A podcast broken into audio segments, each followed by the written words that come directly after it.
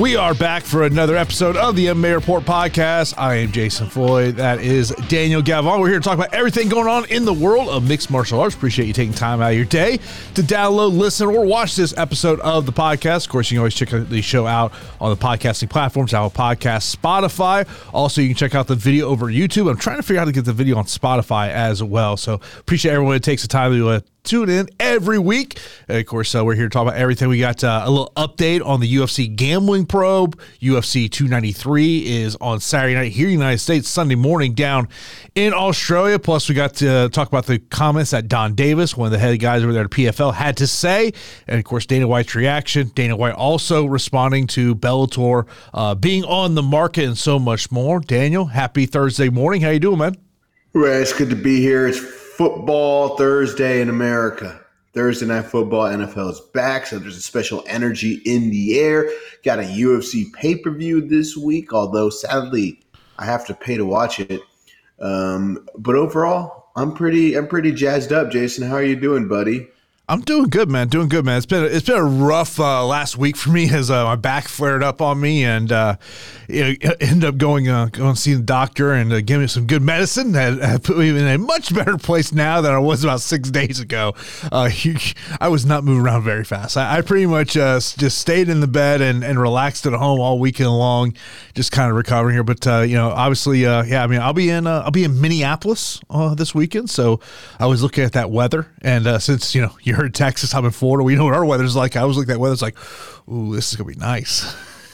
Yeah, man, I'm jealous of you. I got to go out to 100 some degree weather. That's crazy. We were both hobbled up this weekend. Um, I did a stone cold stunner in my ma- in one of my matches, and I landed straight on my asshole, and I bruised my tailbone, and I was in bed for three straight days because the thing about your tailbone is it is connected to every part of your body, and I also could not do anything. And right now I'm sitting down, and it still hurts a little bit. So I'll be standing up periodically throughout this podcast but uh, yeah, uh, while you were hobbled up with your back, man, I was hobbled up with the broken asshole. So, uh, you know, here here we are. And last time it was the hurricanes we were facing. This time it was the pain. But we'll, we'll persevere, my man. Yeah, man. But uh, you know, we got to talk about in terms of the world of MMA. You know, I, I, feel like it was I don't know, maybe maybe two three weeks ago. Me and you were sitting here, and you know, we were kind of talking about uh, this. You know, hey, we really haven't heard much about the the UFC gambling betting probe. But uh, we got a little update this week. This comes from Marc Raimondi over at ESPN.com. Uh, we'll put the uh, the link to this article in, in, the show notes, so if you want to go and check it out. Where the title of the article is "UFC enhances hunt to stop betting by fighters, others in MMA." May and in this article, uh, it says UFC will use the program ProAbet to expand its compliance with gambling regulations by catching fires and others around the sport trying to place bet. The promotion announced Wednesday. Uh, wagers uh, through ProAbet. I'm, I'm hope I'm saying that correctly. It says wagers made by prohibited bettors described in a release as UFC athletes, coaches, employees, and officials would be flagged by regulatory bodies and organizations. Uh, and, and, so this, and obviously, uh, there's a, a, document and a video that was sent to UFC fighters. And one thing that's interesting, if you look at this document, if you go to Marc Raimondi's Twitter account, you'll see it. Um, yeah, James Krause photo right in this document that was sent to fighters. He is being used as the example and that will be his legacy.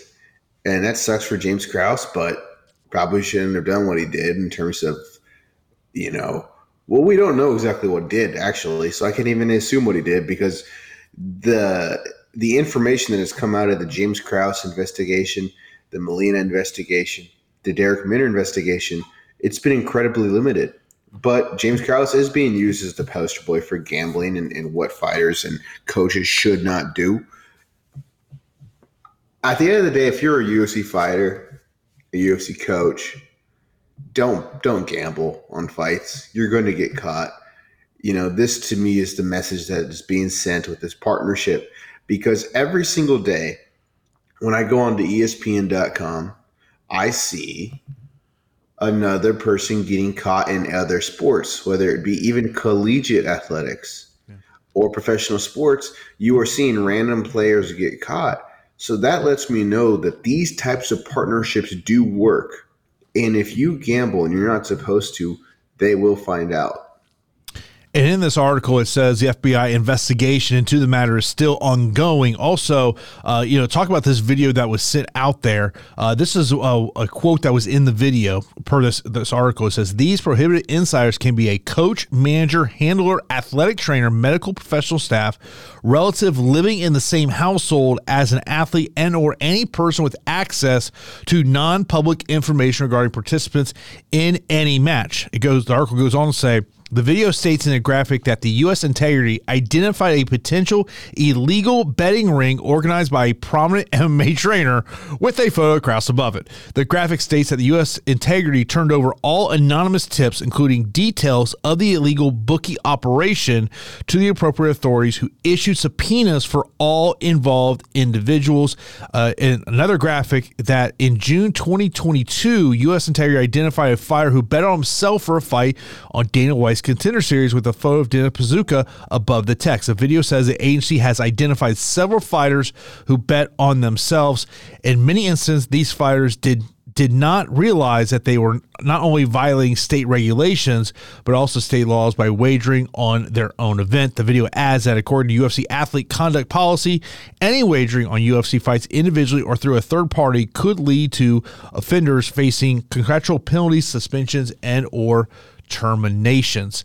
Um, you know, I think probably the biggest thing you, you, take out of it is the fact of you know ESPN has sources saying that this investigation is still going forward, and you know we, we haven't heard from James Krause. I mean, he's pretty much disappeared. Uh, we have not seen him. Jeff Molina, of course, who is currently uh, under suspension by the Nevada State Athletic Commission, which is is related to this he pretty much we've not heard from him since I want to say about March. I know he's done some play uh, some color commentary role for FAC, which used to be James Krause's promotion, but uh, you know he's a guy that we haven't heard from, and uh, you know I think the longer it goes on, it, it really you know it, it's it's and I know we've we've said this before. The question I think you ultimately have is how deep does this go when we're talking about fighters who are currently in the UFC or who have been in the UFC and kind of what was maybe going on. Yeah, I, I don't know when something like that is going to drop. And it probably won't drop the rest of the year for all I know. I mean, things drop at random times. Like I said, like we have alluded to, I guarantee you today Bellator will get sold. I guarantee you today Bellator will get sold. That will happen. The James yeah. Krause juice will happen. It, will get announced about five minutes after we finish recording the show. Yeah, that will happen. The James Krause juice will happen after we record. I just don't know if it's going to be this year or next year uh, when that happens. So that's interesting. I mean, a lot of what's in the report is public information. This betting ring that James Krause is a part of is something he advertised publicly on his YouTube channel. And, and also, you go on the biggest MMA podcast in the world and tell everybody what you're doing. Yeah, exactly. Dennis Buzukja, who that caught me off guard. And then I did a Google search and realized he revealed that information when it happened that he gambled on himself. And he wasn't, excuse me, the only fighter. A lot of fighters bet on themselves. I think Floyd Mayweather may have normalized this idea. Yeah. Um, we go back to that one fighter. She's a female fighter. And she said that either her boyfriend or husband or fiance bet on her don't recall who who I'm talking about. I'm sure if I do a Google search, I'll figure it out actually pretty pretty quickly. It, um, the first thing that came to my mind, I, I, know I'm not right on this, Andrea Lee, but it, it's a female fighter who fought within the last like three months. Sam Hughes. Yeah. Sam Hughes was the fighter. Uh, I'm pretty sure Anthony Pettis bet on Sergio Pettis. I'm pretty sure they made a fun joke about that or something along those lines. But that's a normal part of, of fight culture is people betting on themselves. So that's what this part of the process is, Jason. Educating people that they can't do this. Yeah, I mean, I think it becomes a really weird situation. Is like, you know, let's just say you're you're John Smith, you're fighting a, a UFC card in Vegas, where we're talking about Apex card or pay per view.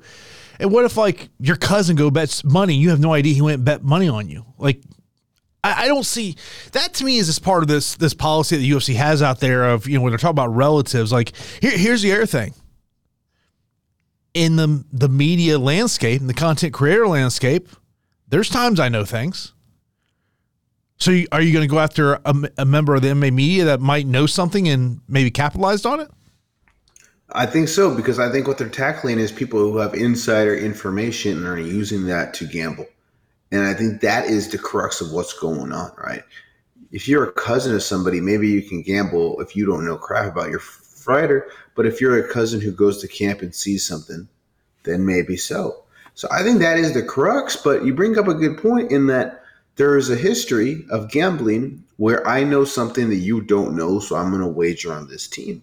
You know, I know that um, I subscribe to this information source, and this information source is going to tell me all this analysis about this team or injury updates before other people get it. Like that's kind of a part of the fun for a gambling fan throughout the 2000s and the 2010s is getting that edge on somebody. I mean, that's kind of the whole idea of gambling, is it not? If you want to make money, is getting that edge to make money. Yeah. So I mean, that I mean, this simply put, this is a very gray area type of topic. Oh, very much so. I mean, look, it's it's as sports betting becomes more accessible for someone. You know, I mean, you, you think about it, the UFC is in a is holding an event in a state where someone can be just on their phone and be able to legally place a bet. I mean, it's you know, every state is it's I would imagine within the next 5 years sports betting is probably legalized in every every state in the United States. Oh, that would be great. I'm not holding my breath. I don't think it's going to happen in Texas in five years, but I would love it. I would absolutely love it, love it. But some some states are just real stubborn. Well, I mean, I, I, I guess my perspective on it is is I, I just think that states look at the tax revenue that can be brought in with having sports betting legalized and what kind of revenue it could bring into the state. That's why I, I just really feel like within the next five years, I, I, think we're talking about not only is sports betting legalized by states through you know every state, but I think we're going to see marijuana recreationally legal because states are going to see how much revenue can be brought in from taxes. I mean, it's it's it's like you always say, follow the money, and, and there's there's a lot of money sitting out there. Yeah, money certainly talks. So I think both those things are, are likely. And as gambling gets legal, these are the types of situations that will happen. These betting partnerships, this education of fighters on what you can and cannot do. That's the ugly part of the process. Some people are going to get caught in it. James Krause may, in fact, go to jail, but he also may have done a little more than just a misunderstanding. We still don't know that. to me, it's it's it's more of a question of how deep does this go and who's going to turn on who you know, it's just going to be interesting once everything is kind of put out into public knowledge what that's going to be. Uh, another uh, notable topic over the past couple days, of course, we're going to get into UFC 293 coming up here in a little bit. Donn Davis, one of the head guys over there at PFL, he was on the Front Office Sports podcast, and he had some interesting quotes, Daniel, uh, on the podcast. And here's what he said. He goes, quote, the biggest thing that PFL has done for the MMA industry is creating opportunity. Prior to us, if you were a fighter, you did not have another premium company to go to other than the UFC. Yes, you had options, but they didn't have global distribution, premium pay, the best distribution and brand, great organization to work for until the PFL came along. So, think of it as if you worked in a small company town with no car. You had to take those company options that they gave you. There's now two companies in the in that town and you have a car. That's the analogy I like to give if you're a fighter today. UFC is a great company, but PFL is a great company. We do everything they do and we do some things better. One, we pay better, and two, you're in control in the PFL. You're not under somebody's thumb. What you do inside the cage controls your future. We've never had a fighter lead the PFL in five years. We're not a feeder league. Not one has ever left. When they get here, they go, This is fantastic. And two, We've recruited a lot from the other guys, Francis Ngannou being the latest and the biggest. So we think our system of treating athletes first will prove to be a better system long term. But the best thing we can do for the fighter in the industry and our company is be fighter first and create opportunity. All right, Daniel, there, there's a lot of things we can take in from this quote. Let me go back to the quote of You're in control in the PFL. Yeah. Can, can we can we can we get Natan Schulte on the phone and uh, and see if he uh, believes what Donn Davis had to say there? I mean, like, and also like, yeah, there's been fighters who've left the PFL. Let's let's let's call it what it is. But I'm not going to get upset with what Donn Davis here. Donn Davis is doing here. He's promoting his product. I get what he's saying, but like, even though it didn't happen on Tuesday night when Dana White talked to the media, Donn Davis at some point, if you keep poking the bear, that bear is going to bite back. And we, yes. and anyone who's been in this MMA industry long enough, we have seen when you poke Dana White enough, at some point he's going to go off on you. You've been getting you've been getting at this for a while, and this was the first week where I really saw what you're talking about, and I kind of see that this will play out that way, where the PFL will piss off the UFC, will piss off Dana, and they will well they will retaliate. And again, I watched this press conference, and Dana was actually very forgiving of Donn Davis for his quotes. So they haven't poked the bear quite yet, but they're getting there. They certainly are getting there. And this was the first time where I kind of saw like, damn, they're going to they're going to eventually piss off the UFC. Now, who knows how valuable that Disney partnership is? I can't even watch ESPN right now. Uh, I have freaking Spectrum, and yeah, so I don't even care anymore. ESPN, who? I mean, gosh, I can't watch ESPN. I'm pissed off. I'm really pissed off at ESPN and Spectrum for screwing me over from football. I can't. Uh, never mind. I'm, i digress. Um, here's okay. First off, I love that you brought up Nathan Schulte, and for, again, for those that didn't pick up on what you were saying, I think most did. Uh, Schulte and Raush Manfio had a fight at PFL six. They were training partners. They didn't want to fight, so they essentially had a glorified I mean, Sean Strickland's sparring matches are more violent than what we saw there. So the PFL punished them by not putting them in the next round of the tournament. So obviously, fighters don't control their future in the PFL.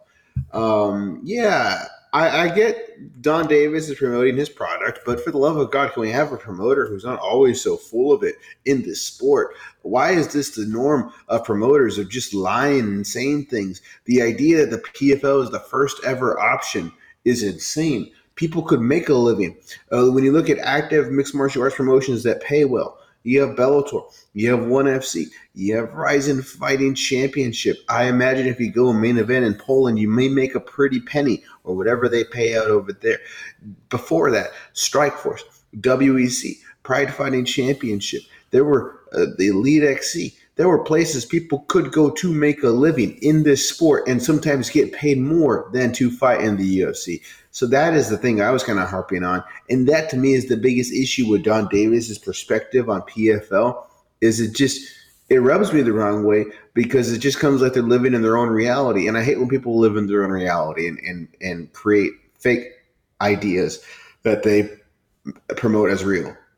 Yeah, I mean, I, I, think like you know, and and and look, I've always said this. I want to see the PFL succeed because the PFL succeeding is going to be good for the industry.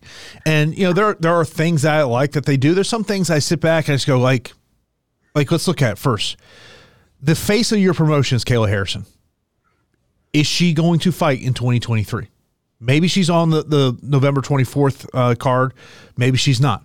Ray Cooper III, one of your most you know highly touted fighters he's not fighting this season because he wants to fight at 185 pounds and he doesn't want to cut to 170, but you don't have a middleweight tournament.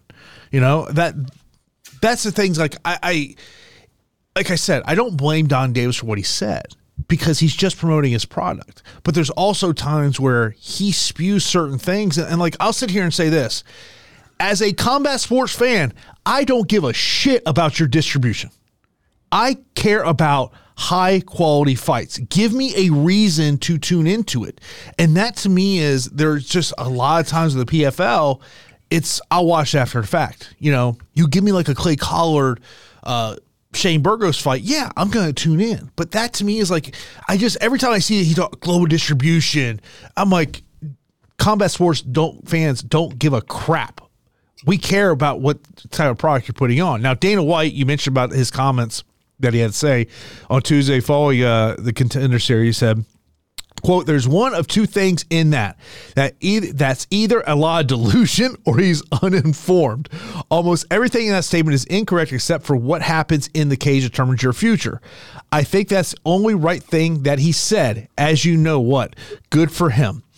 Get out there. Fucking let's fire it up Let's whatever. It's all good. I've said this before about the PFL. I have no beef with those guys. Those guys have always been stand up guys and have always been classy when it comes to the business. These guys are in this to compete with us, and I respect that. There's been plenty of people who have opened their checkbook to be a competitor. It's not about money. As I sit back and being in this for 23 years, I watch everything that is done wrong. One of the big things he said in there that is absolutely false is they pay more than the UFC. It's just absolutely positively not true but I do see them waste unbelievable amounts of money. You can waste unbelievable amounts of money for so long, no matter how much money someone has. If you go to dictionary and look up the word business, there's business and then there's charity. I'm involved in both. I run a business and I do a lot of things for charity. Most of these other guys are all running charities, not businesses. Like I said, you can only do that for so long before it runs out and it ends. So we'll see when you guys ask me these kind of questions, you ask me like this is the first time I've seen things like this. Like it's the first time somebody with money is getting involved. It's about a lot more than money. And it to me, that is Dana White going, Hey guys, every year you talk about how much money is being invested in your promotion. At what point you gonna make a profit? Yeah. Yeah. It's also Dana White kind of been there, done that I've seen several promotions try and threaten us, and no one has really come at us in a, in a, in a formidable way. You know, PFL hasn't really had success in the marketplace. So we can talk about the distribution, and it's great that they're on ESPN, but they've been around for a while now. And who has strong opinions about PFL fighters? it, it's not a promotion that has penetrated the casual mixed martial arts fans' consciousness. And the fact that Kayla Harrison hasn't fought this year is a travesty. Seriously, she's 32, 33 years old, and she's 33 now, but she spent her whole year during that time of her life not competing. It's absurd. It's absurd that that was taken away from her and taken away from mixed martial arts fans to see her compete like that. Yeah, I mean, it's and once again, this is not me trying to be negative. This is just just being honest here. I work in the bar industry, in the restaurant industry. Has, has a manager or a customer said, "Can you put on the PFL fights?" No. Have they asked to put the Bellator fights on? No. Like that's where like I, I like what the PFL's doing, but it, it's one of these things of like you got to put on fights that fans want to see. And if you sit there and tell me the face your promotion doesn't fight for all of 2023 and she's healthy enough to fight, what's going on here? Yeah, and you talk about fighters not wanting to leave your promotion. She wanted to leave. And it's the contract she originally signed, she had to stay. Mm-hmm. So it's not like everything's hunky dory over there. But yeah, Dana Dana was absolutely on one. I mean, the post fight press conference was more entertaining than the contender series fights. It's like, damn, I'll pay a ESPN Plus subscription just to watch Dana go for it. I mean, he had his huge arms that he's just kind of showing with they're all crossed. I'm just like, damn, look at those forearms, Dana. You're you've been working out, my man. And he was just he was ready to unleash on the post fight press conference. Yeah, I mean, I mean, look, it's it's one of these things. I mean, he, I mean, he literally, I mean we we talked about this now for a couple weeks now. Like, if you are riding a two fight losing streak, you better win because they're adding. I mean, it, it's like between three and five contracts are being awarded out every week. And if you are, if you lost two in a row, your days in the UFC are probably over because oh. they they need to clear roster space. Bro, you got to know, like, people love different things. Like, my girlfriend loves chocolate. Endeavor loves cheap labor.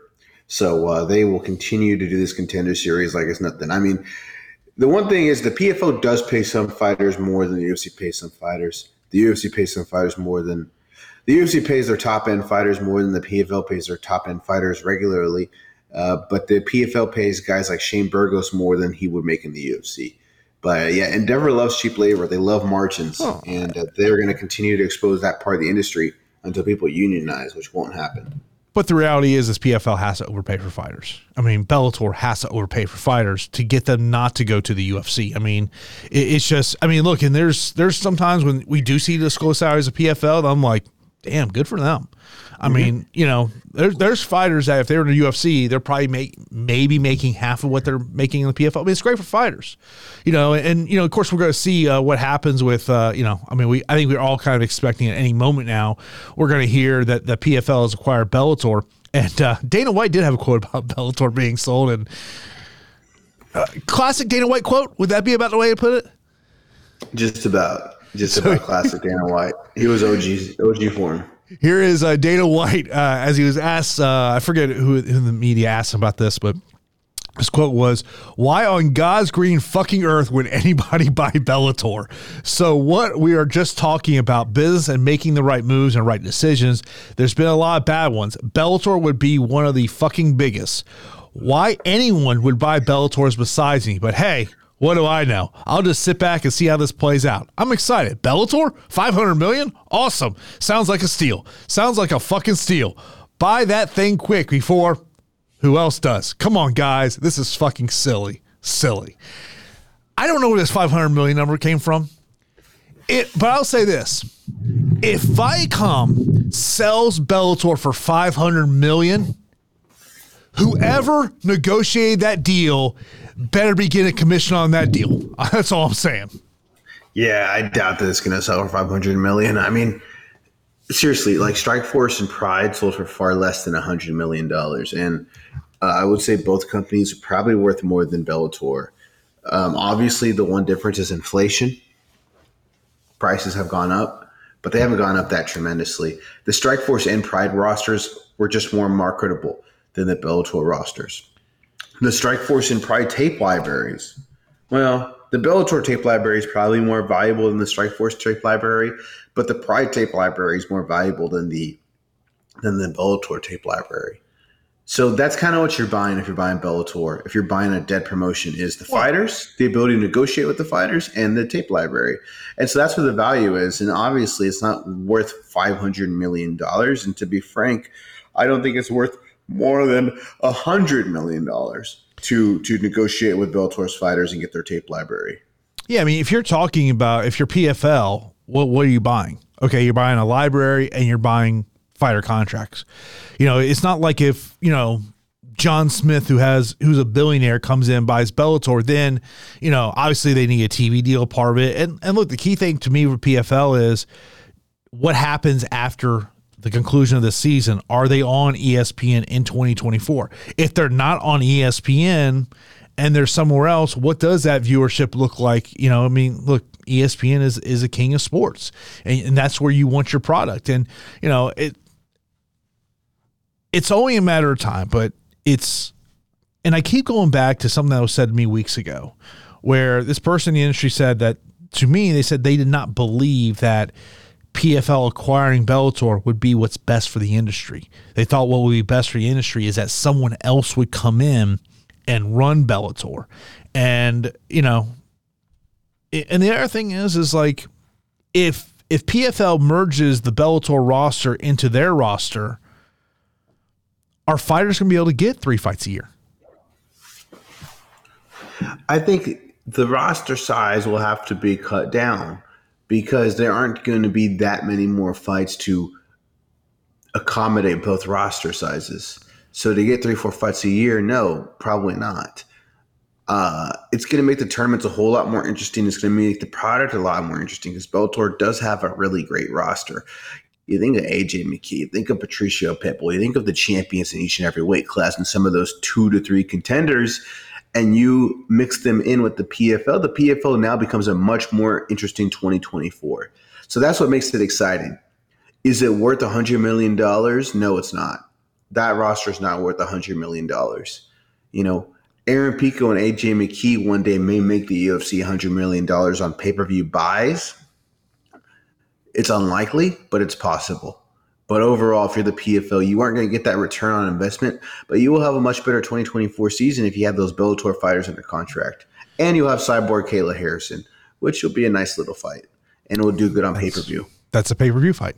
You know, and, and that, that's the thing we keep talking about is, you know, what fights are you going to put on pay per view? I mean, obviously, we'll see who Francis Ngannou fights on, on pay per view in 2024. Uh, you're obviously going to put Jake Paul. I mean, I, I I do kind of wonder how much interest there really is in the MMA space to buy a Jake Paul pay per view. I, I I just don't. Th- I I feel like, and, and maybe I'm wrong here. I feel like that that balloon has busted, that the the intrigue with Jake Paul has gone away. I think it's still there, but it's diminished, and I think it's really going to depend on his opponent to how big of a deal it'll be. At some point, yeah. he's got to fight a real boxer, man. Mm-hmm. The one real yeah. boxer he fought, he lost to. Yeah, and I think that's a, one of the reasons why it's diminished a little bit but in mixed martial arts and new frontier, I mean, the, the biggest problem with Jake Paul's marketing, in my opinion, is he made money getting people to pay to watch him get his ass kicked. And then he started becoming likable. If he wants to make money in mixed martial arts, he needs to get people to pay money to watch him get his ass embarrassed. And then people will purchase that pay per view. They'll buy that story. They want to see Jake Paul get humbled. That's how he makes money. That's how he should promote himself. And whether it be, you know, like a matchup with Nate Diaz and MMA cage, that would do big business, in my opinion. It would, but like in terms of boxing, fight a real boxer. Like, mm. I, I, stop trying to fight MMA fighters. He's trying to win. You know that that's he's just where I'm trying at. To he's trying to win, bro. No, I get it. I get it, but it's like if you want my eighty dollars, you, you gotta you got. Uh, let yeah. me see you go up against a real boxer. Let's see how good you are. If you if you're that if you if you believe in your abilities that much, fight a real fight someone who boxes. They're not MMA fighters going to come into a boxing ring. Yeah, it's two no, different sports. Yeah, and, and, and I think that's definitely why people have stopped caring as much about Jake Paul is they're ready for the next thing. And he lost already. He lost to Tommy Tommy Fury, and it was a close fight though, but still didn't get his hand raised. Before we get into UFC 293, just kind of talk a little briefly about what we saw at UFC Paris. And I want to mention this Rose Namajunas quote, as uh, it became very noticeable when she was walking to the octagon on Saturday there in Paris, that there was someone noticeably missing from her corner, and that was Trevor Wittman and uh, she was on her Instagram and she uh, did a video and she said, "quote Everybody wants to talk shit on Pat and just make assumptions because that's the way things are, no matter what. People are just going to assume that he's the reason why Trevor wasn't in my corner. It has it ha- has nothing to do with Pat. It has everything to do with me and Gaethje and him having a fight with the BMF and all that stuff. And I did not want to interfere and I stayed back. There's more to it than that, but for the most part, that's all I can think I want to say about it because of our relationships are very we're very close people and it's nobody's business. And uh, really the thing that people are really touting to is after her first round where um, she's got a broken finger and pat's like don't worry about that broken finger.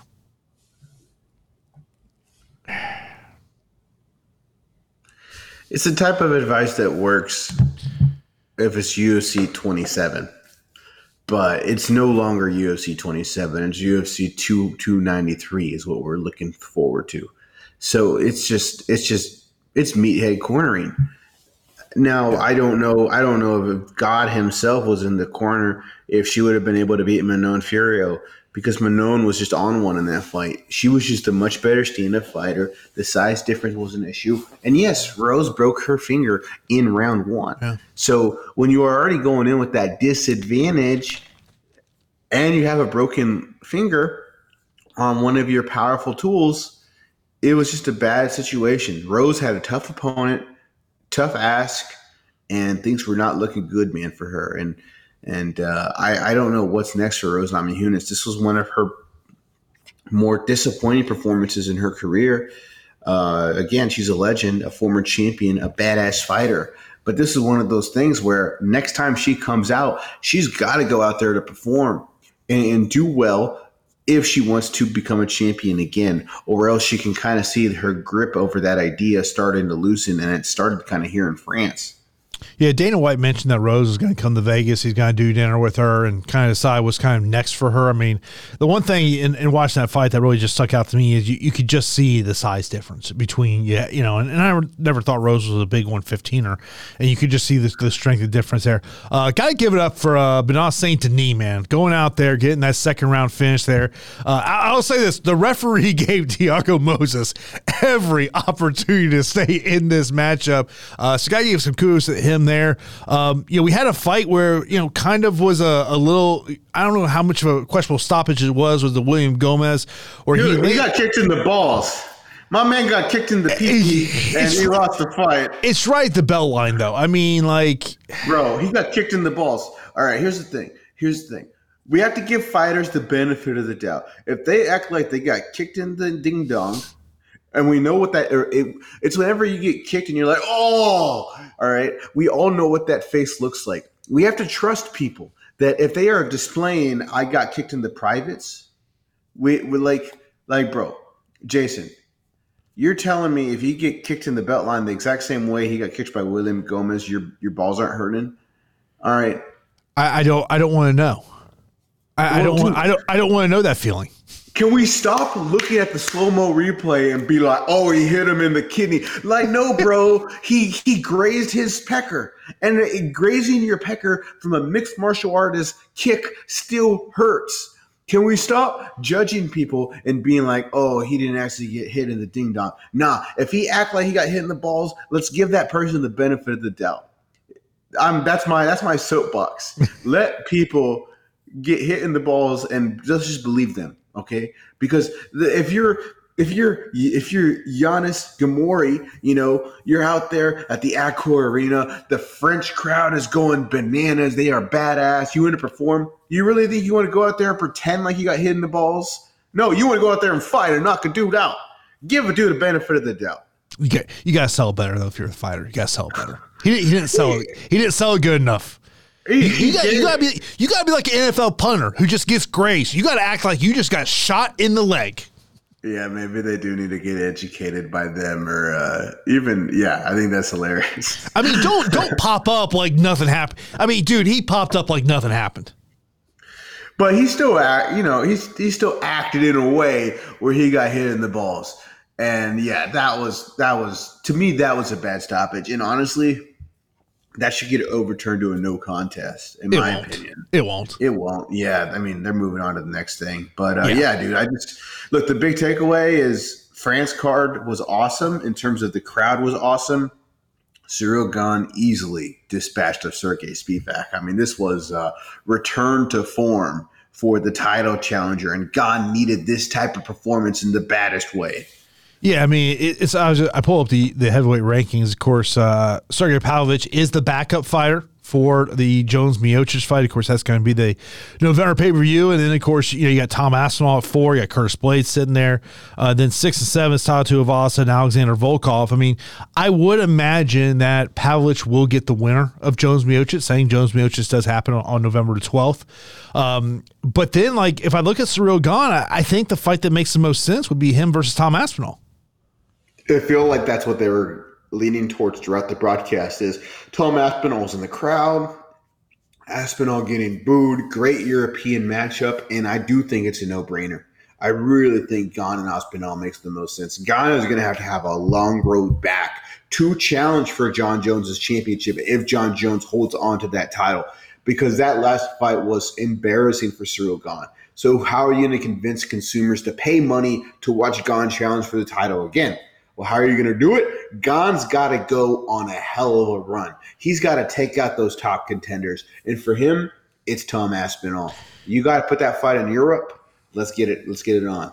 And another big heavyweight fight that's happening in November Curtis Blaydes versus Jailton Almeida. If Almeida gets through Blaydes, he's going to be a guy that's in that conversation as well. A guy that's uh, taking a very uh, rise up here in the UFC heavyweight division. But uh, of course, uh, Daniel, this week it is UFC 293, a pay per view that I mean, look, I, I think overall, if you look at the the comments on, on social media. This is not a fight card that people are absolutely loving as a premium product. I think that this is primarily a card that's being put on for the Australian audience when you look at it. Uh, if people did not see the pre fight press conference from earlier today, uh, Izzy, Manel Kape, and Kai Kara-France getting into it. Of course, Manel Kape uh, not uh, thrilled the fact that Kara-France pulled out a couple weeks ago uh, due to con- concussion symptoms. And uh, back and forth. And who would have thought Sean Strickland would be the voice of reason, trying to calm everybody down? Never would have thought that one, but uh, but yeah, that was the uh, the major thing from the press conference here today. But of course, so we got four fighters who are making their UFC debut on this card. You got Felipe dos Santos. He was he's stepping in here to take on Manel Kape, and uh, he was supposed to fight on the on Dana White's contender series. Uh, his fight was scratched due to his opponent missing weight. And uh, his last fight was all the way back in November of last year uh, in LFA. You got Landon Quinones making his debut. Of course, he was on the Ultimate Fighter 31. He is going to be taking on Nasrat Haqparast, who is nearly a five to one betting favorite. And the first fight of the night is two guys making their UFC debut: uh, Kevin and Kiefer. Of course, Kiefer, uh, Bellator veteran, went four and three in Bellator, but is coming off a win on the regional scene against Alex Cowboy Oliveira. But you know, Daniel, it's all about the main event here between Izzy and, and Strickland. Of course, we all know how this kind of played out. The UFC really wanted this to be Izzy versus Dricus Du Plessis. Du Plessis does not take this, and we all know, and even Izzy talked about this week. Like when you tell the UFC no to a title fight, you can't be all guaranteed that's going to be your next fight. You may get passed up here. Sean Strickland take advantage of the opportunity. And like as I've been thinking about this fight all week, Daniel, I'm just like, how does Sean? I mean, like crazy things happen in MMA. Matt Serra defeats GSP. Michael Bisping steps on up a week notice, knocks out Luke Rockhold to become the middleweight champion. Julianna Peña knocks off the GOAT in Amanda Nunes. So crazy things can happen in the sport.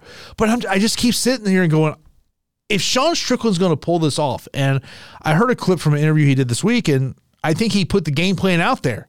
He's got to get in Izzy's face. He's got to make this a dogfight. He's got to make this a scrap. If he sits at range, Izzy's going to pick him apart. Yeah, it's um it's a fight where Sean is a should be a heavy underdog, but he's a gamer. Sean Strickland is absolutely a gamer, and he can fight like how you just described. So he can make things interesting. If you're Sean Strickland, you start to look at the mental advantage of this fight. Can you get the mental advantage? You know, Israel Adesanya is an incredibly smart fighter. Sometimes he gets in his own head and Sean, I think, lives outside of his head. This dude's crazy. So he might be able to do some things in the cage and in the lead up to this fight that get Izzy rattled and allow Sean to perform well on the feet and overwhelm him with the volume of strikes and aggression.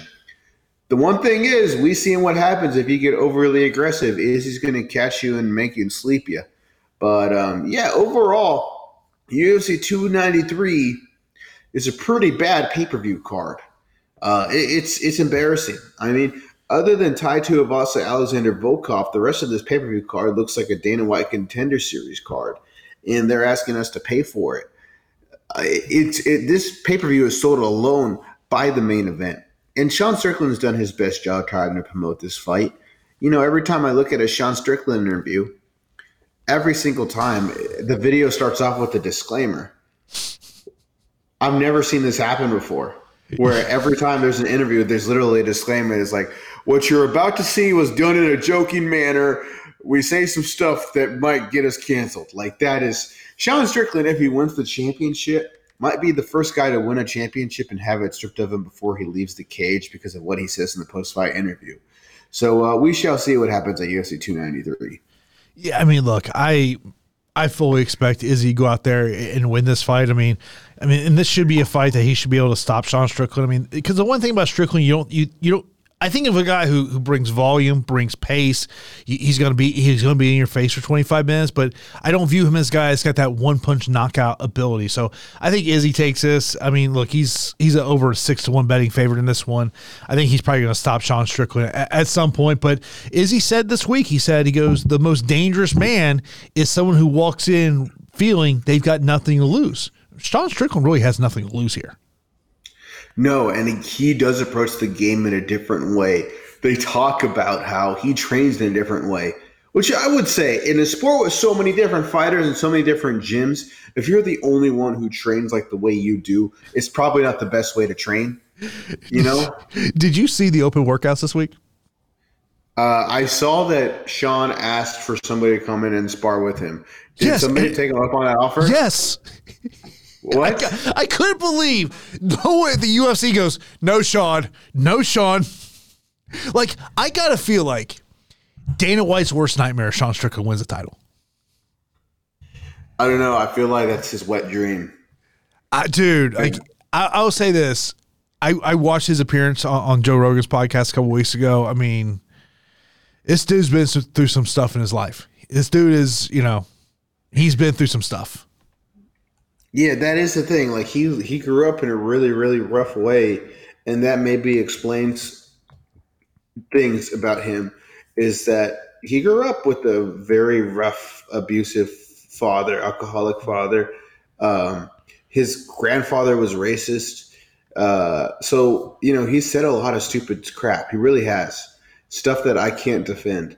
But there's also like a weird wholesomeness to what he says. So I, I don't know. Right now, I'm watching the sparring session he does with the fan. This is the most amazing thing I've ever seen. You see, like there are times. Oh my gosh! So there are times where Sean talks, and I just I can't stand by what he says because it can be a little homophobic or sexist. Yeah. But there are moments like this where I'm watching him spar a fan in a sparring session, and there's a wholesomeness and a love to this that I absolutely do love. And I also got to say, Sean Strickland kind of looks like Michael Bisping in this clip a little bit. He looks like a Michael Bisping made love to Glover Teixeira and they had a kid. I think that's what Sean Strickland would look like. Yeah, I mean, look, it's I, I just I mean, I was as I was driving to the studio this morning, I was just like, okay, like how does Sean Strickland get the job done? And, and the only thing I can really come up to is he just he makes this a, a brawling type fight and just and. And the way I would describe it is, and I think he he kind of mentioned this week as well, is if you look at outside of Alex Bahia knocking out Izzy, the guy that's had the most success against Izzy, and it's been obviously been some time now, is Kevin Gastelum. And Kevin Gastelum just brought the fight to Izzy. Obviously, Izzy's a much different fighter now than he was back then, but to me, that's the only way Sean Strickland gets the job done. The other thing is Sean Strickland does have a decent wrestling game. So don't forget about that is that Sean, obviously, we know him for his striking, for his pressure, uh, just never gives up. But when I look at Sean Strickland, I also remember early on in his UFC career, he had good wrestling. I think he's maintained that. So he's a very well rounded fighter. And obviously, Izzy has absurd takedown defense. Uh, it's pretty good, 77%. Um, when you look at Sean Strickland's statistics, his accuracy is 64% we only see him attempt uh, t- a takedown average of one. So that could be something we see in this championship fight. At the end of the day, Sean Strickland has an opportunity to change his life and forever go down as a UFC champion. You would, so you maybe would, you would think huh? that Eric Nicksick has made that a big part of the game plan for this one. You would have to imagine. Yes, so he has that part of his game. And kind of when you examine Izzy's opponents and you look at Alex Pereira, you look at Jared Cannonier, Robert Whitaker, Marvin Vettori, Jan Blachowicz, Paulo Costa. Strickland might be one of the more, better wrestlers out of that group of guys. Um, so we'll see what happens. I'm picking Izzy Adesanya, but also don't forget Izzy Adesanya has now slayed the dragon that is Alex Pereira. Jason, sometimes once you slay the dragon, there's a bit of a well, I've done it. You you get comfortable, and then that's when somebody comes at your neck. And of course, co-main event heavyweight matchup: Tai Tuivasa versus Alexander I, I I'm sorry. Before we move on, I gotta say Okay. two things. One, my first off, this could be the year of the shit talker. This could be the year that the shit talker prevails. This could be the year Deion Sanders goes out, beats TCU. The year Sean O'Malley becomes bantamweight champion. The year Sean Strickland becomes middleweight champion. That's my first theory. And my second thing I want to get off my chest. I watched this UFC countdown. Uh, do they not care anymore when they're making these things? Why are we not seeing Sean Strickland's restroom in this hour long UFC countdown? Why, Jason? This is such an entertaining man with an absurd life. I I watched the countdown show. I just I. It just wasn't entertaining to me. Like I, I And just you like have Sean Strickland. You it Sean Strickland in it it. feel like they they half assed it. No, I don't think so. I think they just rinse and repeat. They plug in, oh, this is the training segment. This is this. This is this. This is the really cool drone shot. Like, nah, bro. Give Sean Strickland a camera. Give him an iPhone. Tell him to vlog, and then give you the footage back, and then just plug it in there, and it'll be more interesting. That'd be scary if you just gave him a camera, let him do whatever he wants. That'd be a little scary. Yeah, you might have to run that through HR. But I just had to mention those two things before we get into this amazing fight card.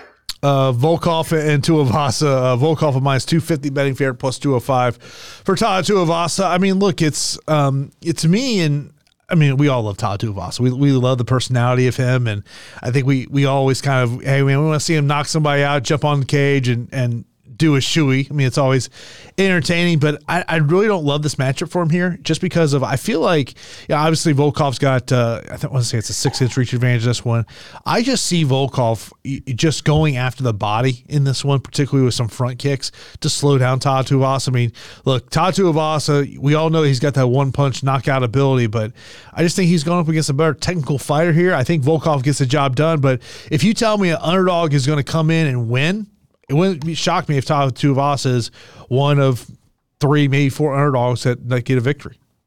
There's a part of me that can envision the Tai Tuivasa knockout, you know, going overhand right, boom.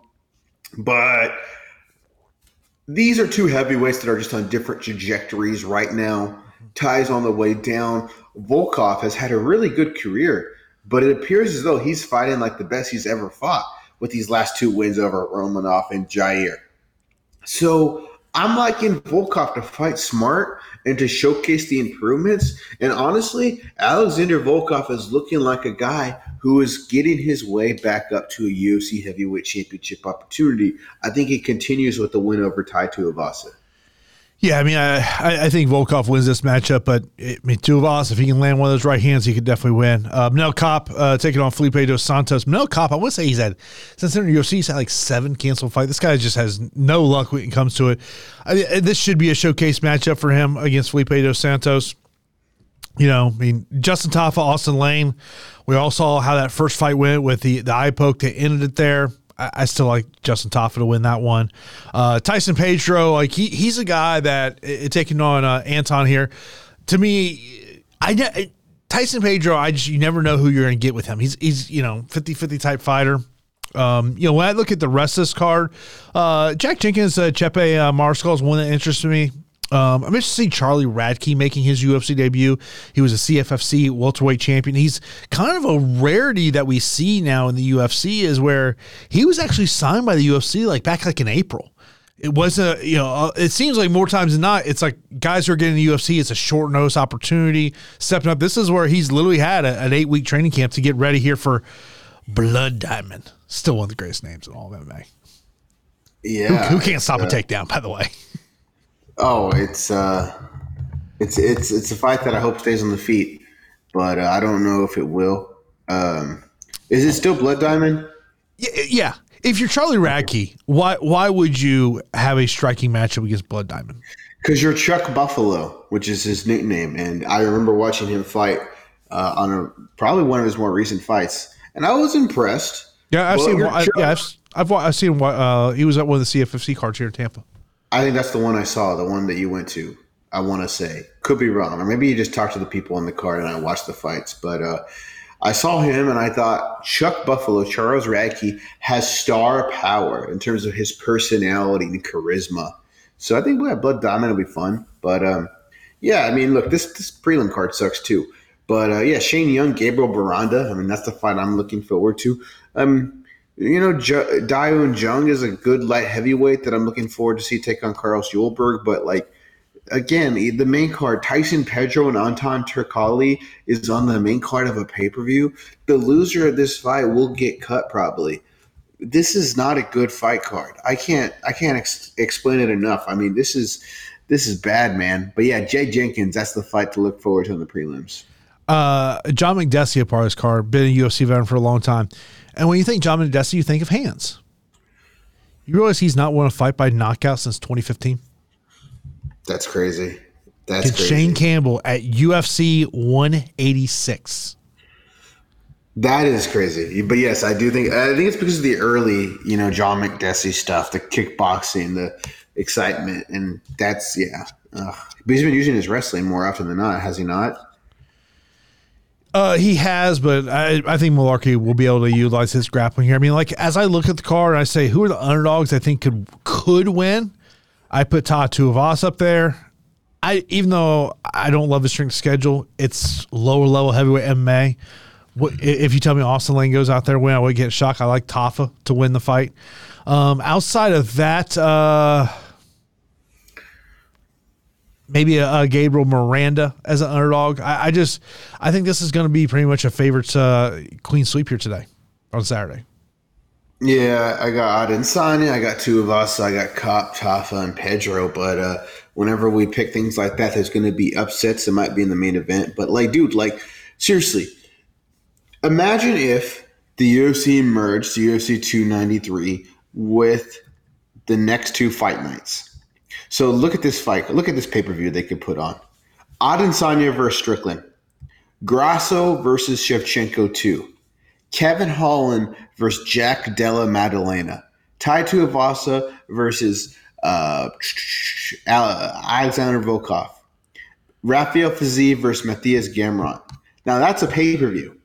Those are all fights that are happening in the next three weeks. And guess what? On the prelims, we could put Bryce Mitchell and Dan Ige. But because the UFC is running an event each and every week, we get that kind of crap. I mean, it's it's promotional malpractice, as Luke Thomas like to say, that Jack Della Maddalena is fighting a week after they're fighting in, in, in Australia. What the hell is going on here? Now, you know it is tomorrow night, right? Tomorrow night is Friday night. Is it uh who's who, what promotion is going on tomorrow night? We got Gamebred Bare Knuckle MMA Junior Dos Santos versus Fabricio Werdum, the fight we've all wanted to see. that one has slipped my radar. Who's who's winning? Who's winning? I got Junior Dos Santos. Ooh, man, that's a 50-50 fight. I mean, uh, that's a 50-50 fight. At this at, at, this point, both these guys. I mean, I I I probably say Fabricio Werdum, but uh, you can't trust either one of these guys. Who knows? Maybe the winner is fighting is fighting Francis Ngannou to get that payday. If if one dude looks really impressive, uh, I'm looking at this fight card now. Yeah, see, Junior Dos Santos has not fought since he lost via shoulder injury to Yorgan De Castro. So this is going to be a bare knuckle MMA fight, huh? Yeah. Yeah, Brand Jenkins versus Anthony Njokuani. Uh, Earl Rivera versus Joshua Weems. Uh, other names, uh, Maki Pitolo is on this card. Um, is it is it Renan Barão? Renan Barão got a, is called a fizzled bout, which I don't know what that means. Well, he on Sean Soriano. He's. I want to say I saw an article the other day where he basically said like, "Yeah, I never signed on for this fight." Yeah, that's what it says here in the Tapology. Uh, so, hmm, interesting. Yeah. Where, where um, is, this, is this a pay per view, Jason, or is this on a streaming service? Uh, is it part of UFC Fight Pass? Uh, I can't really tell. I canceled my Fight Pass subscription a while ago. You know, I I thought about re-upping it just to be able to watch some stuff. Um, I'm just pulling up Fight Pass right now. I can't tell. I feel like he's on. I feel like he's on Fight Pass. No, I don't see. I don't see Fight Pass on the poster. No, I don't see it. Maybe maybe it is a maybe it is a uh, actual pay per view. Yeah, I don't know. I don't know. We'll, we'll have to figure it out. I mean, we'll, we'll, we'll watch what happens. We'll see. We'll Look, see if happens. something notable happens, you know it will be all over Twitter or X. Oh, dude, the entire car is going to be for free on YouTube. Woo. Got nothing going yeah. on tomorrow night. Maybe I'll yeah. just pop that up. Maybe, maybe that's I just you know sit you know sit in, in the recliner and uh, watch some Gamebred bare knuckle MMA. I don't yeah. know what that says. I don't know what that says about me, Daniel. Dude, these this YouTube channel is pretty successful. I mean, uh, Roy Nelson fought got nearly a million views for a bare knuckle he fought at Game Gamebred Bare Knuckle Four. Yeah, he's fighting. Um, they just announced him and Alan Belcher are going to headline the next uh, Gamebred card. Wow. Yeah, they uh, him and Alan Belcher. Alan Belcher's a beast right now. He yeah, Belcher got uh, he got released from his um, BKFC deal. Interesting. Well, yeah, maybe. I mean, look, maybe Jorge Masvidal's onto something over here with this Gamebred. I'm just looking at his YouTube channel, and I'm pretty impressed with the marketing. I'm pretty impressed with the thumbnails. You know, they're they're only getting a. It's not like every video is getting a big time viewership, uh, but they know what they're doing with some of these video titles and thumbnails. By the way, I should mention uh, the main events for UFC Vegas 80 and UFC Vegas 81 have been announced. UFC Vegas 80 on October 7th is Grant Dawson versus Bobby Green. And then uh, UFC UFC Vegas 81, which will be the following Saturday, will be Sodiq Yusuff versus Edson Barboza. Yeah, uh, Sodiq Yusuff, Edson Barboza, that's a damn good fight card. I just, uh, yeah, I mean, damn good fight. Uh, I'm just looking at headlines here. Adesanya would like to share the UFC 300 card of Volkanovski. I think that would be uh, pretty good, man. Uh, who who you got some you got some updated predictions on what UFC 300 looks like? Is it going to be Izzy and DDP and and uh, Volkanovski and somebody? Don't you got to think in the ideal world if you're the UFC, it's Conor versus somebody saying Conor beats Chandler whenever they fight. Maybe it's Conor versus Chandler.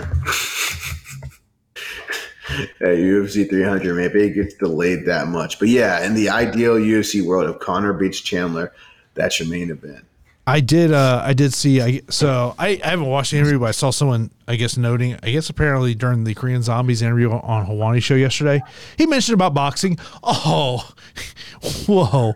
Your retirement lasted like a week. Yeah, but that's the norm, bro. That's the norm. Is like you come out of retirement days later when you go on Ariel's show. Yeah, man. I just like once again, why you never believe retirements in mixed martial arts. Yeah, yeah. That's uh You should never believe retirements. Never. Cuz they no. don't they don't work out. No, it's it, not that they don't work out, they just aren't real. Okay? They just did a guy can't retire from competing in the sport and then go home on a Monday and not have that itch to get back and compete. That's what these people do. Look at Paul Felder. Paul Felder's, you know, he, he's he's re- re-entered the USADA drug testing pool. He's not really saying whether or not, but then I did see someone mention UFC 300. Paul Felder versus Jim Miller. That's a good one.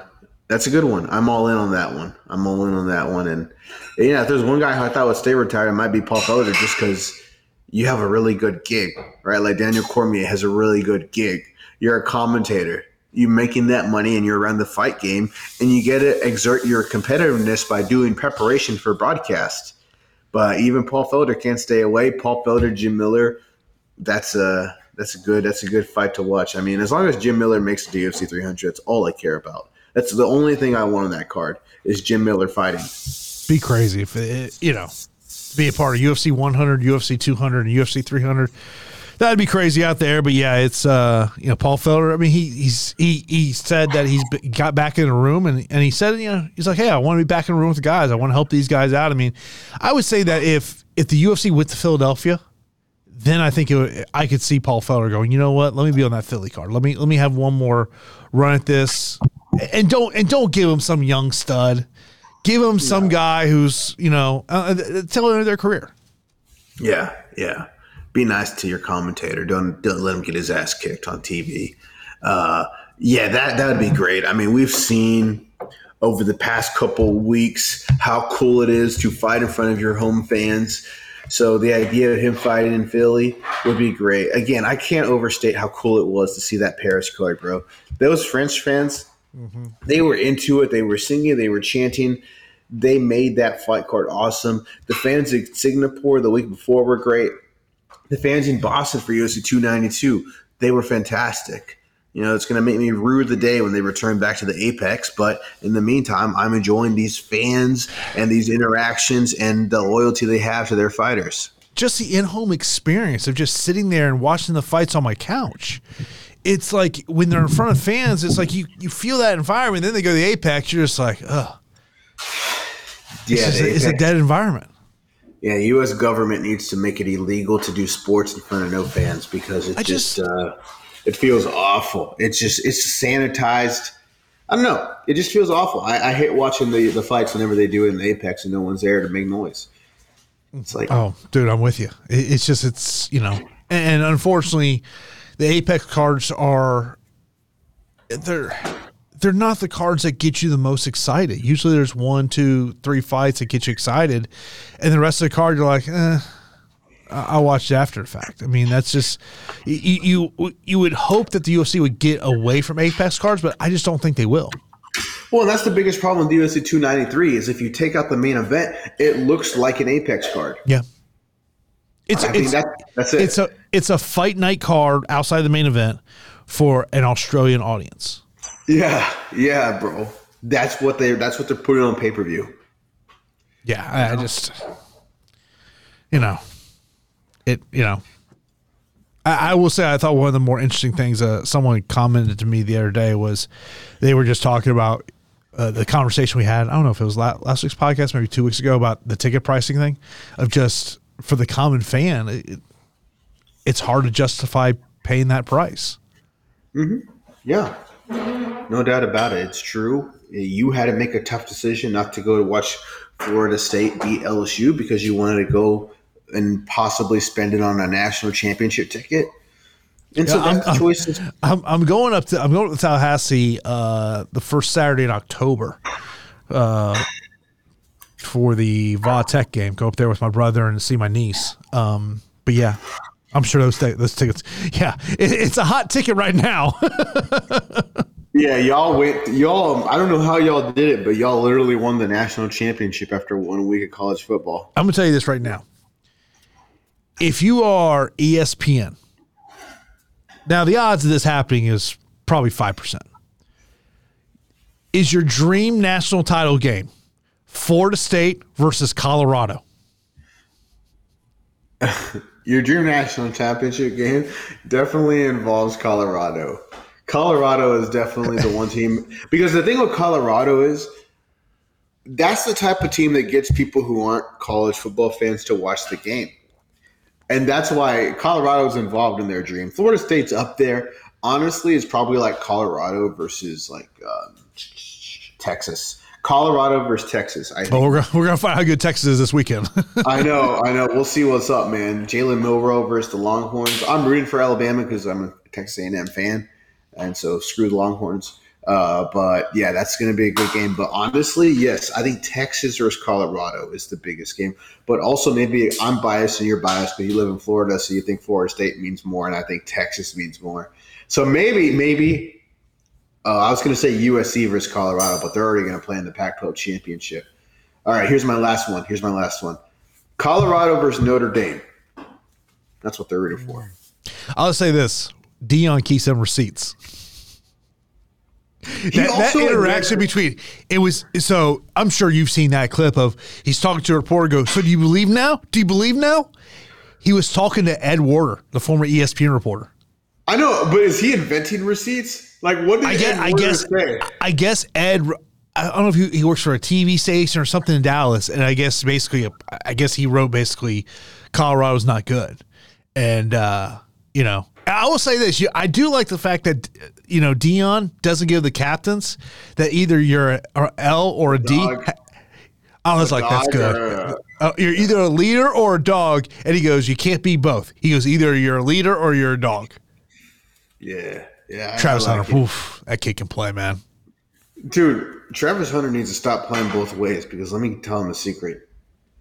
You're not going to get any more money in the NFL playing both ways. So stop Dude, doing it. Son- Sonny Dykes, a TCU coach, he was like, he was asked about it. He goes, "Yeah, I had guys on my side. I looked at them going, that dude's playing both ways. You can't be tired. Yeah. 110 snaps. I that is in that in that Texas weather. I mean, that's that was one of the craziest performances we've ever seen because he was productive on both sides, like absurdly productive offensively and defensively. He was shutting things down. Travis Hunter is immediately the Heisman frontrunner. If he's able to keep this up, we're talking about the Shohei Ohtani of football. dude. It, it was just great for me to wake up on a Saturday morning and turn on ESPN as college game day. Life is good. Well, guess what, dude? Don't rub it in my face, you jerk. I turned but, but if you log, but if you log into your ESPN Plus account, you can't watch ESPN, or, or is it No. is it tied to Spectrum? It's tied to Spectrum. Things that are on Spectrum, I can't watch on ESPN Plus. So yeah, I missed college So- game day. So I'll, t- I'll so uh, at the bars we have DirecTV. Locally here in the Tampa Bay area, the NBC affiliate does not have a deal with DirecTV. Yeah, So you can't watch NBC stuff. uh, we had to buy over the air antennas. Damn, that's crazy. Yeah, it's. uh I just I just yeah. feel like it's we're I mean, look, I I cut the cord years ago. I just feel like we're just heading to a completely digital way of of of watching content. I, I just feel like the the traditional ways of how I grew up with a with a cable subscription and you know until Jesus, I I literally had YouTube TV since like within like three months of them launching it. I mean, God knows how long that's been. And I, because I, remember before that I had Direct TV, and it just the price point I just I couldn't justify it.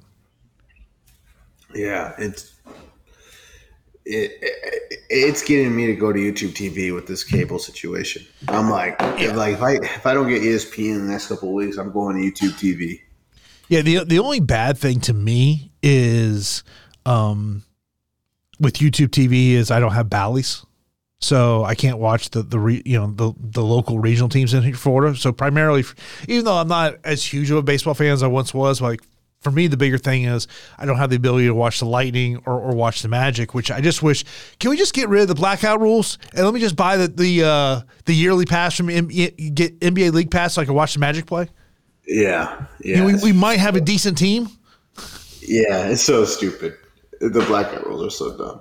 Yeah, but like like- honestly, like I don't watch a lot of quote unquote live TV that's not sports related. Yeah, I mean, most of most of the stuff I watch is either via Netflix, Hulu, or uh, Paramount Plus. that's definitely how most people do things. You know, that's just no one's watching stuff on TV waiting for the new episode to air. I mean, that's just not how like, it's watched. I keep getting the emails from Peacock offering me essentially their product for next to nothing. I'm like, well, what am I going to watch on Peacock? Mm-hmm. Not much, no, unless you're a WWE fan. That's that's it. That's kind of what you're into. If you're a big fan of WWE, but there isn't a lot. Because like I, I think about like I, outside of like a Law and Order, I don't think I really watch any NBC content. Mm-hmm. Yeah, Nothing like It's- I can't think of any other programs on NBC that I would say I've watched. no, there. I mean, there's some good shows, but if you're making that decision on like what you're going to cut, Peacock doesn't make the list. When you compare it with Netflix, Hulu, HBO Max, Amazon Prime, you the list gets long with the amount of things you subscribe to, and it's like Peacock, you're you're not making the list, my man. I, I did I did watch uh, Swamp Kings, which was essentially a PR effort for Urban Meyer. I watched two episodes. I'm like, this is not getting into the juicy stuff. I, I just stopped watching it. I liked I, the Manziel documentary. I thought was good. I thought that one was good. Um, then I think there's a is there a wrestling documentary that's about to drop on Netflix Is there? that Is maybe there? Al Snow's involved in? Oh, I know they're doing something on OVW, so that's probably it. Yeah, I think is it maybe called Wrestler. Yeah, it's called Wrestlers. Yeah, I mean, I, I saw that. Um, saw because I remember like it was. I think it was, it was a marketing email from Netflix. I got that that noted about that. Yeah, it's going to be September 13th. So, so you mentioned about the the, the tailbone hurting a little bit. Are, are we back in the uh, ring this weekend? Not until the 24th. That's the next time we're back. So uh, heal up, get to the gym, get in better shape, and uh, you know, got a busy October, busy November, but we are chilling for the next couple of weeks, my man. So we are enjoying the weekends. We are watching some football, you know, for as long as the Texans remain interested. So you're telling me you're leveling up is what you're doing right now. That's right. That's right. You know, today is going to be all work, but tomorrow we'll get to the gym early morning before work and, and uh, get back after it. But yeah, today's one more day of rest, and then we'll get back at it. Because you know, at my day job, I, I'm basically working all day long Thursdays and Fridays. Because after my normal shift of covering the news, I got to go cover high school football. So yeah, you get back at the gym tomorrow morning, man. How are you doing? Doing good, man. Uh, you know, I, I think I'm you know probably relax. Uh, I'm going to a, I'm going to a concert tonight, Oh, and what are you uh, going to Sam Hunt. It's it's only bad only bad thing about Dame is at an outside venue, and well, Oh. you, yeah. Yeah, I know what that. That ain't fun. Uh, uh, let's just say I'm off the medication that I was taking the past couple days for my back. Yeah. So, um, as you like to say, me and Daddy Sodas gonna have a, a one-on-one meeting. I love it. I absolutely love it. Hey, Yeah, man. yeah, go. Yeah, then uh, Saturday morning or Saturday afternoon head head to Minneapolis. I've always had a, always had a good time in Minneapolis. I was, you know, so that that'll be a good time. Then Sunday, uh, Bucs Vikings week one, and uh, you know, go go up there and get a W. Yeah, man. I hope you guys have a good season. I'll be rooting for y'all. You know, hopefully the Texans get a win. I, I don't like our chances, but uh, each and every week, got to try hard and believe. You know, that's what I say as a Texas Rangers fan as we go through the biggest slump of all time. But, uh, you know, let's get after it. Who who are the Texans playing? The Ravens. So it's not looking good.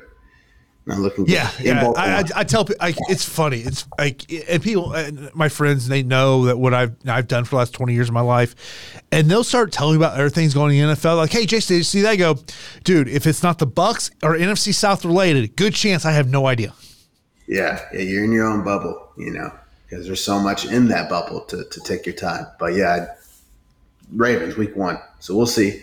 We'll see what's going on this week. Is Baker Mayfield starting for y'all? Have they announced that? Yeah, Baker's a starter. Cool. Yeah, I'll be Baker, rooting for him. yeah, Baker's a starter, and it's gonna be interesting. We, we haven't we haven't seen the first team offense. I mean, that that's kind of the interesting thing about uh, preseason across the league is how coaches have handled preseason. Seems uh, preseason for more of these coaches is, is about evaluating the the other half of their roster as opposed to the guys that we're going to see on the field. I mean, I mean, look, week one around the NFL, we're probably going to see a lot of missed tackles. You know, that's kind of the way it goes. You know, Yeah. probably see some high scoring games, and uh, this will be the first time I get to see Justin Jefferson uh, in person. So I'm, I'm kind of interested to see what, you know, obviously I, I, I mean, if you say who's the best wide receiver in the NFL, I think a lot of people probably would say it's Justin Jefferson. Yeah, absolutely. And he, he's a special talent. And uh, yeah, that'll be a good game, man. I think Jefferson has got to be right up there. Ja'Marr Chase is also up there, but Both Yeah, LSU guys. Yeah, yeah. Just pick a random LSU guy. You're going to get a great wide receiver. I'll see Odell Beckham in Baltimore.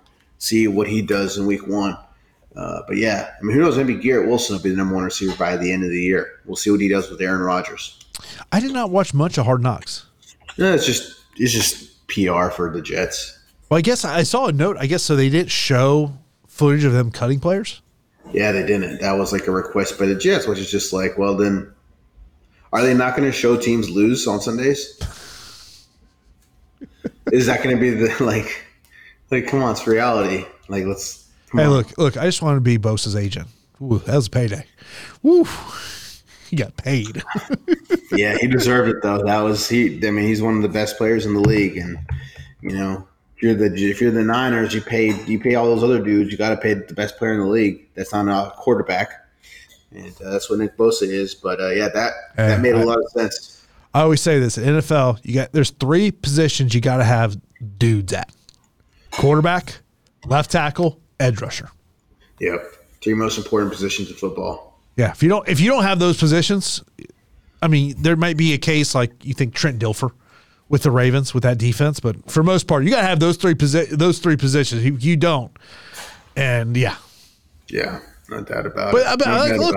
I'm looking forward to you know watching some football. I mean, uh, once we get done with the game, I'll have a four o'clock game on on the phone as we're sitting on the bus going going back to the uh, the airport. But yeah, man, it's it's always uh, I love this time of year, and God, if the the weather could get like out of the 90s, that would be awesome.